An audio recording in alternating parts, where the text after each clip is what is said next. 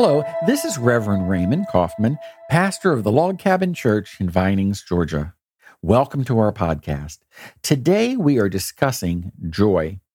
You know, in the last several weeks, really last several months, I personally have experienced so many different emotions. I imagine that you have too. When I think about emotions and our emotional well being, I know that God has created us with all of these wonderful emotions. And I think about the eight emotions that I think all of us can relate to. I think the strongest, perhaps, is anger. Then there's sadness, there's fear, there's disgust, there's surprise, there's shame, and there's love, and there's joy. Almost everything we feel in life can be categorized into one of these eight emotions.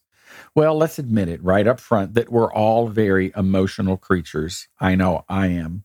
Sometimes during a, a movie, sometimes during a, a, a touching story that I've read or I've heard or I recount something that's very touching in my life, I can get kind of teary eyed. I think we're all very emotional creatures.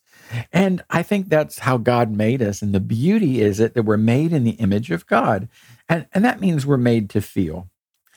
Um, this past week, I read in the Gospel of John uh, a beautiful biblical narrative. It was the story about Lazarus. You know, Lazarus died, and his sisters, Mary and Martha, were so upset they called for Jesus.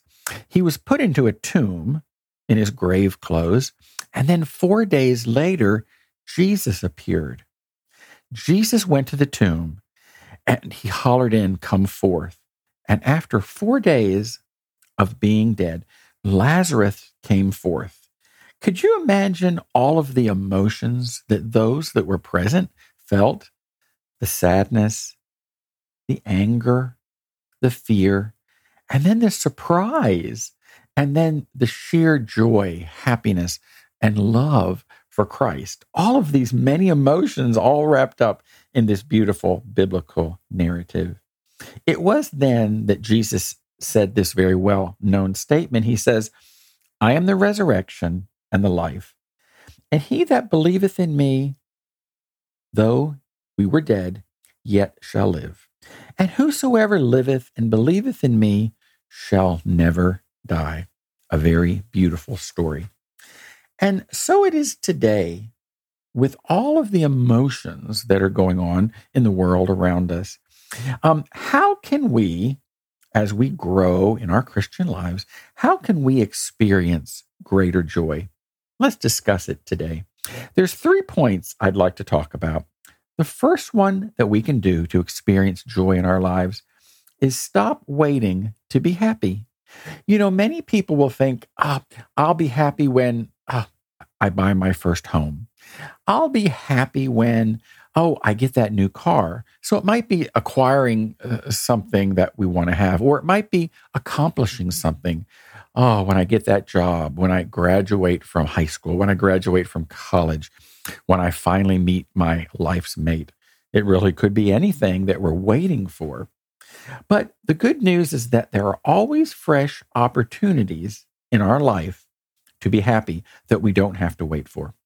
Imagine that life is like the Grand Central Station in New York City, where happy times arrive around the clock. Chances are the opportunity to be happy has already arrived. And sometimes it is right in front of you and it's right in front of me, and we don't even realize it. We're waiting for something to happen, and happiness is right at our doorstep.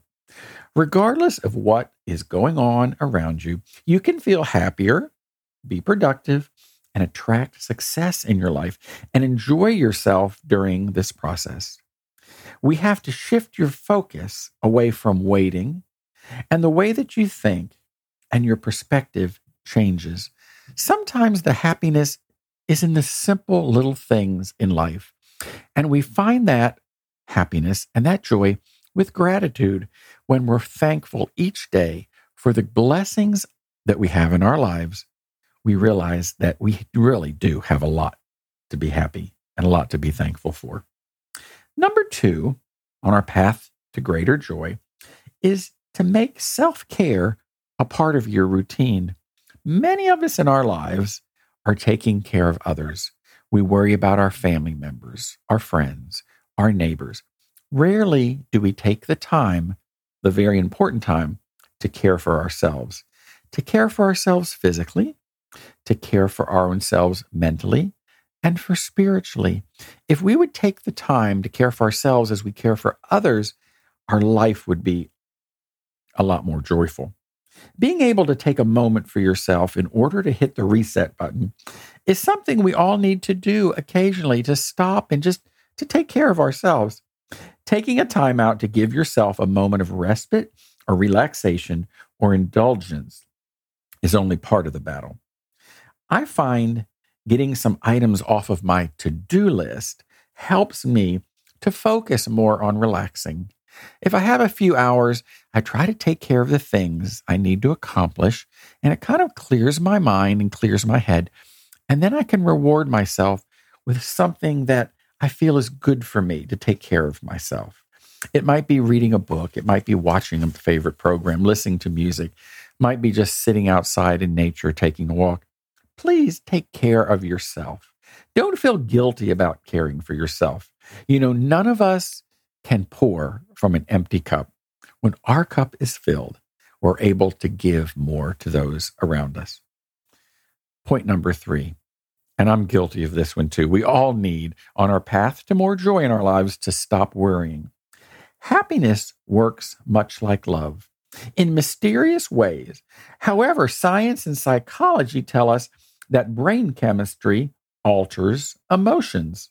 What do I mean by that? Well, in order to activate those chemicals, we must talk about habits first. There is a formula to happiness, and it lies in changing your thought patterns. If you're always negative, if you're always worrying, if you're always concerned about something, you're always feeding yourselves negative self talk. Your thoughts, what you do and think, and say every day. Determine how happy you are. So we're back to that gratitude thing again. If we wake up in the morning, if we face our day with gratitude and we're thankful for the blessings and the small things in our lives, we kind of change the pattern of our brain.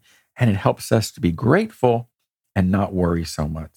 It's about how our brain really works. So, saying positive things to ourselves, being around positive people, helps us to stop worrying. We have to trust that inner voice, that inner voice that tells us it's going to be okay. Trust the process. Happiness is not within your grasp because it is. It is quite literally within you. Happiness is within each one of us.